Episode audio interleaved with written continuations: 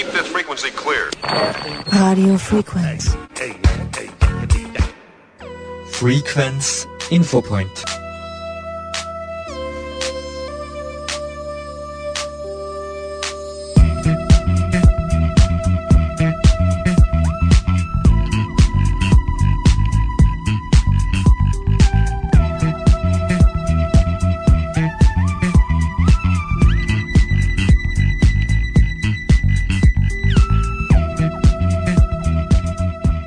Geehrte Hörerinnen und Hörer, Werner Rackel begrüßt Sie recht herzlich am Mikrofon bei Infopoint von Radio Frequenz.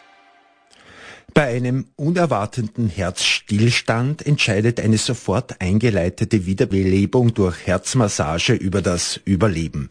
In Österreich sind jährlich rund 6500 Personen von einem unerwarteten Herzstillstand betroffen. In diesem Notfall überleben derzeit rund 10 Prozent der Betroffenen. Damit ist, damit ist der unerwartete Herzstillstand die dritthäufigste Todesursache. In den meisten Fällen findet der Herzstillstand beobachtet statt und Familienangehörige oder Passanten sind in unmittelbarer Nähe. Nur bei jedem zweiten Fall wird von den Beteiligten mit der lebensrettenden Wiederbelebung begonnen. Ohne Wiederbelebung sinkt die Chance, den Herzstillstand zu überleben, um 10 Prozent pro Minute. Nach drei bis fünf Minuten treten die ersten bleibenden Schäden im Gehirn auf. Bis zum Eintreffen der Rettung oder des Notarztes dauert es in der Regel oft bis zu zehn Minuten. Für Dr. Simon Orlob von der Arbeitsgemeinschaft für Notfallmedizin in Graz ist daher die Überbrückung dieser Zeit durch Ersthelferinnen und Ersthelfer besonders wichtig. Daher gibt es den Aktionstag der Wiederbelebung. Herr Dr. Orlob, warum braucht es den Tag der Wiederbelebung in Österreich? Weil wir derzeit sehen, dass bei einem unerwarteten Herzstillstand von Zeugen des Notfalls nur in jedem zweiten Fall, also in 50 Prozent der Fälle, mit Wiederbelebung vor Eintreffen der Rettung begonnen wird. Warum gibt es denn überhaupt so viele Herzstillstände? Ja, das hat mit unserem Lebenswandel zu tun in Österreich. Ja. Ähm, das sind die kardialen Erkrankungen äh, die auch die führende Ursache dafür sind. Aber prinzipiell kann es können sehr, sehr viele Krankheiten in einem Herzstillstand enden. Und wie viel solche Herzstillstände gibt es pro Jahr? In Österreich haben wir da äh, 6000, so 6500 Fälle jedes Jahr äh, über das ganze Land. Und wenn man das einmal so auf die Lebenszeit hochrechnet, dann erleidet jeder Zehnte im Laufe seines Lebens einen solchen unerwarteten Herzstillstand. Und warum sind dann gerade die ersten Minuten so entscheidend? In dem Moment, wo das Herz aufhört zu schlagen, fließt auch kein Blut mehr durch den Körper und dann werden die Zellen im ganzen Körper nicht mehr mit den lebenswichtigen Nährstoffen und vor allen Dingen Sauerstoff versorgt. Das führt dazu, dass im Hirn sehr, sehr schnell die Zellen absterben, aber genauso im Herzen. Und was wir wissen ist, dass pro Minute, wo keine Wiederbelebungsmaßnahmen durchgeführt werden, die Überlebenswahrscheinlichkeit um 10 Prozent sinkt. Man kann sich so sehr unschwer ausmalen, was passiert, wenn die Rettung erst nach acht bis zehn Minuten eintrifft und dann erst mit der Rettung beginnt. Oder mit der Wiederbelebung beginnt. Wenn, wenn also so eine Situation eintritt, was muss ich dann tun? Das erste ist, ich muss das erkennen. Das heißt, ich gehe zu der Person hin, spreche sie an, schüttel sie und schaue, ob sie eine Reaktion zeigt. Wenn sie keine Reaktion zeigt, dann ist das schon ein Notfall. Die Person ist bewusstlos. Und was es dann gilt, festzustellen ist, ob die Person noch einen Herzschlag hat. Das kann ich folgendermaßen tun. Ich lege mein Ohr auf Mund und Nase der Person, schaue auf den Brustkorb und strecke den Kopf ein wenig in den Nacken und dann kann ich sehen, hören und fühlen, ob die Person normal atmet. Wenn die Person nicht normal atmet, dann ist es ein Herz-Kreislauf-Stillstand und was man dann einfach im Kopf haben muss, dass es wir mitgeben ist, rufen, drücken, schocken. Rufen, die Rettung rufen, Personen, die herumstehen, als zweites drücken. Das heißt, ich lege meine Hand auf das Brustbein, die Mitte der Brust und drücke kräftig und schnell 100 Mal die Minute, bis die Rettung kommt.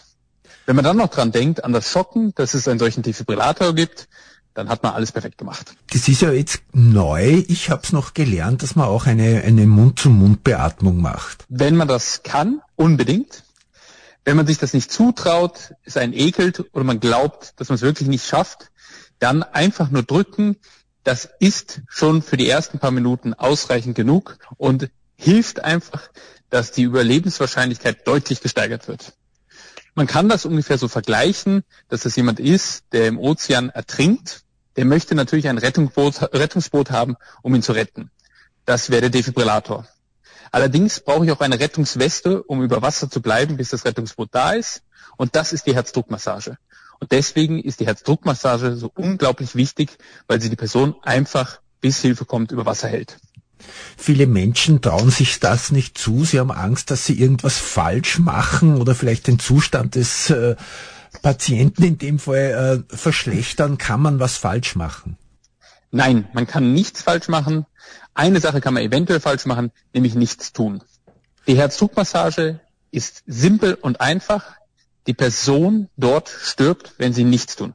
Was für Maßnahmen wird jetzt nun Ihre Organisation machen zum oder hat gemacht zum Tag der Wiederbelebung? Am Tag der Wiederbelebung sind wir mit 100 Studierenden der Medizinischen Universität Graz auf den Grazer Straßen und Plätzen unterwegs und zeigen in kurzen Trainings, wie einfach Wiederbelebung funktioniert. Das heißt, Personen können einfach bei uns anhalten, hinknien, haben eine Puppe vor sich und der Trainer bringt ihnen tatsächlich bei, wie das funktioniert. Mit Rufen, Drücken, Schocken. Was erwarten Sie sich nun von der Politik? Da gibt es ja auch Forderungen, dass das Wiederbeleben einen höheren Stellenwert in der Gesellschaft bekommt. Bisher hat man immer von der Überlebenskette gesprochen. Das Problem von so einer Überlebenskette, wo halt der Ersthelfer, der Unfallzeuge da vor Ort ist, dann der Notruf, die Rettung und das ineinander reingreift bis zum Krankenhaus. Das Problem einer Kette ist, dass wenn ein Glied schwach ist, reißt sie sofort. Das, wo wir hinkommen wollen, ist, dass Überlebensnetze gewoben werden. Das heißt, wenn eine Masche aufgeht, greift einfach die nächste Reihe. Und da gibt's sehr, sehr gute Beispiele schon in Österreich die aber übers ganze Land bundesweit umgesetzt werden sollten. Das eine ist, dass man in die Schulen Wiederbelebung bringen sollte in den Unterricht, in den Lehrplan, dass Schüler einfach schon zum Beispiel im Sportunterricht lernen, wie einfach Wiederbelebung funktioniert, weil wir dann sehen, und das wissen wir aus Skandinavien, dass wesentlich mehr Leute später anfangen mit der Wiederbelebung.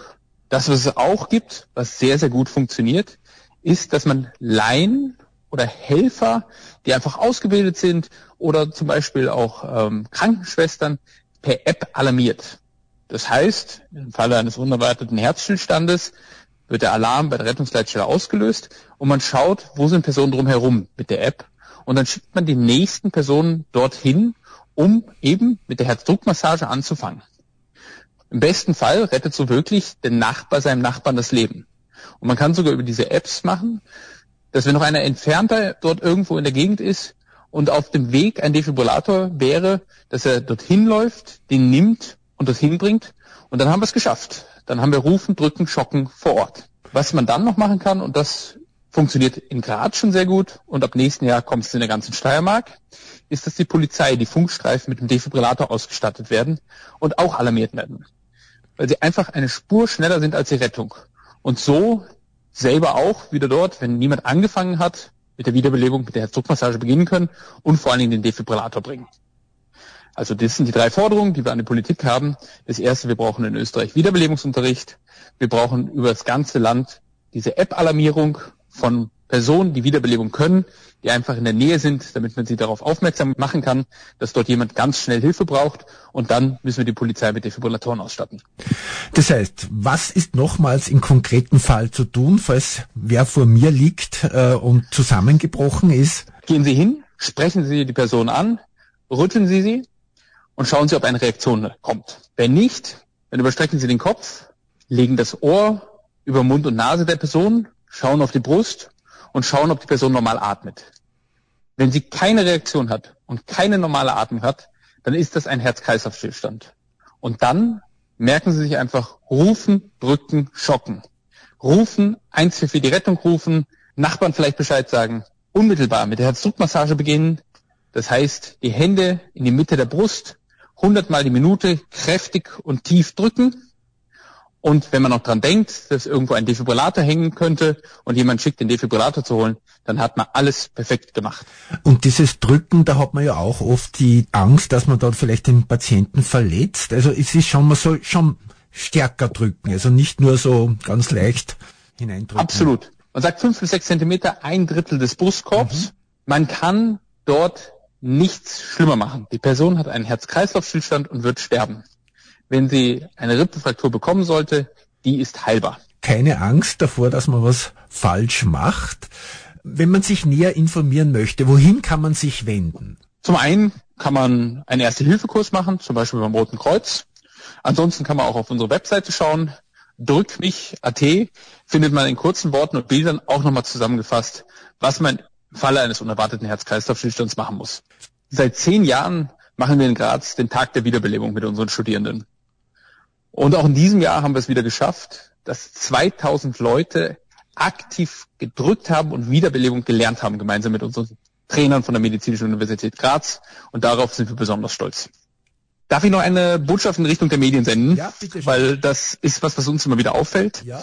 Ähm, in der Berichterstattung, da sagt man halt, also erstens, das sind tatsächlich Patienten, die keine Lobby haben. Wenn man das vergleicht mit anderen Patienten, jemand, der einen äh, Krebs hat, äh, der kriegt der Chemotherapie, dem fallen die Haare aus, das ist, das nimmt die Gesellschaft wahr. Das sind die Patienten, die umfallen und über die man sagt, da war der Notarzt noch da, da hat man nichts mehr machen können. Und man hätte zehn Minuten früher noch was machen können. Deswegen haben wir das Ganze auch überhaupt als Studenten damals angefangen. In der Berichterstattung lesen wir dann halt häufig, wenn das erfolgreich ausgeht, der Notarzt hat das Leben gerettet, die Rettung hat das Leben gerettet. Und wenn man dann aber genauer hinhorcht, dann ist es meistens dass die Frau mit der Wiederbelebung angefangen hat, dass da ein Nachbar war, der das gemacht hat oder Sohn oder Tochter da waren. Und das sind die eigentlichen Helden und das ist immer aus meiner Perspektive so eine verpasste Chance der Bevölkerung einfach wieder mitzugeben, wie wichtig das ist. Und das ist ein Erfolg, wenn dort einfach ganz normale Menschen aus dem Alltag mit der Wiederbelebung anfangen. Aber wirklich auf den drauf ankommt, der wirklich unmittelbar dabei ist und bis zum Eintreffen des Notarztes, ich weiß nicht, oft zwei, drei oder vier Minuten das überbrücken. Das, da kommen Sie nicht mit hin. Das wird acht bis zehn Minuten dauern, okay. realistischerweise. Also jeder, der in so eine Situation kommt, muss sich darauf einstellen, dass dann diese Wiederbelebungsmaßnahme, dieses Drücken dann ja bis zu zehn Minuten dauern kann. Absolut. Und deswegen ist dieses vorgeschlagene Überlebensnetz so wichtig, weil wir dann einfach auf vielen Ebenen die Maßnahmen, diese lebensrettenden Handgriffe bringen. Das heißt, die Person vor Ort fängt einmal unmittelbar damit an. Ja. Die Nachbarn, die dann per App alarmiert worden sind, das können Personen aus der Feuerwehr sein, die einfach gelernt haben, wie Wiederbelebung funktioniert, die können dann übernehmen, die nächsten paar Sekunden und Minuten. Und wenn dann noch die Polizei kommt, einen Defibrillator bringt, dann ist es wirklich super und dann sieht man, dass die Erfolge in Wien, dass Personen, die einen Herz-Kreislauf-Stillstand haben, teilweise wieder mit dem Notarzt beim Eintreffen reden, weil sie einfach wieder einen Herzschlag haben, das Blut fließt wieder, das Gehirn wird versorgt und dann haben sie zwar immer noch ihren Herzinfarkt zum Beispiel, den kann man aber therapieren und überleben. Und das sind die Erfolge, die wir eigentlich erzielen wollen. Ja, liebe Hörerinnen und Hörer, also nicht nur wegschauen beim Rufen, es nicht nur beim Rufen belassen, sondern wirklich dann etwas tun und, und drücken. Drücken so lang, bis dann jemand professioneller kommt, bis die Rettung kommt, bis die Polizei kommt, bis ein Defibrillator da ist. Nähere Informationen unter drückmich.at. Radio Frequenz.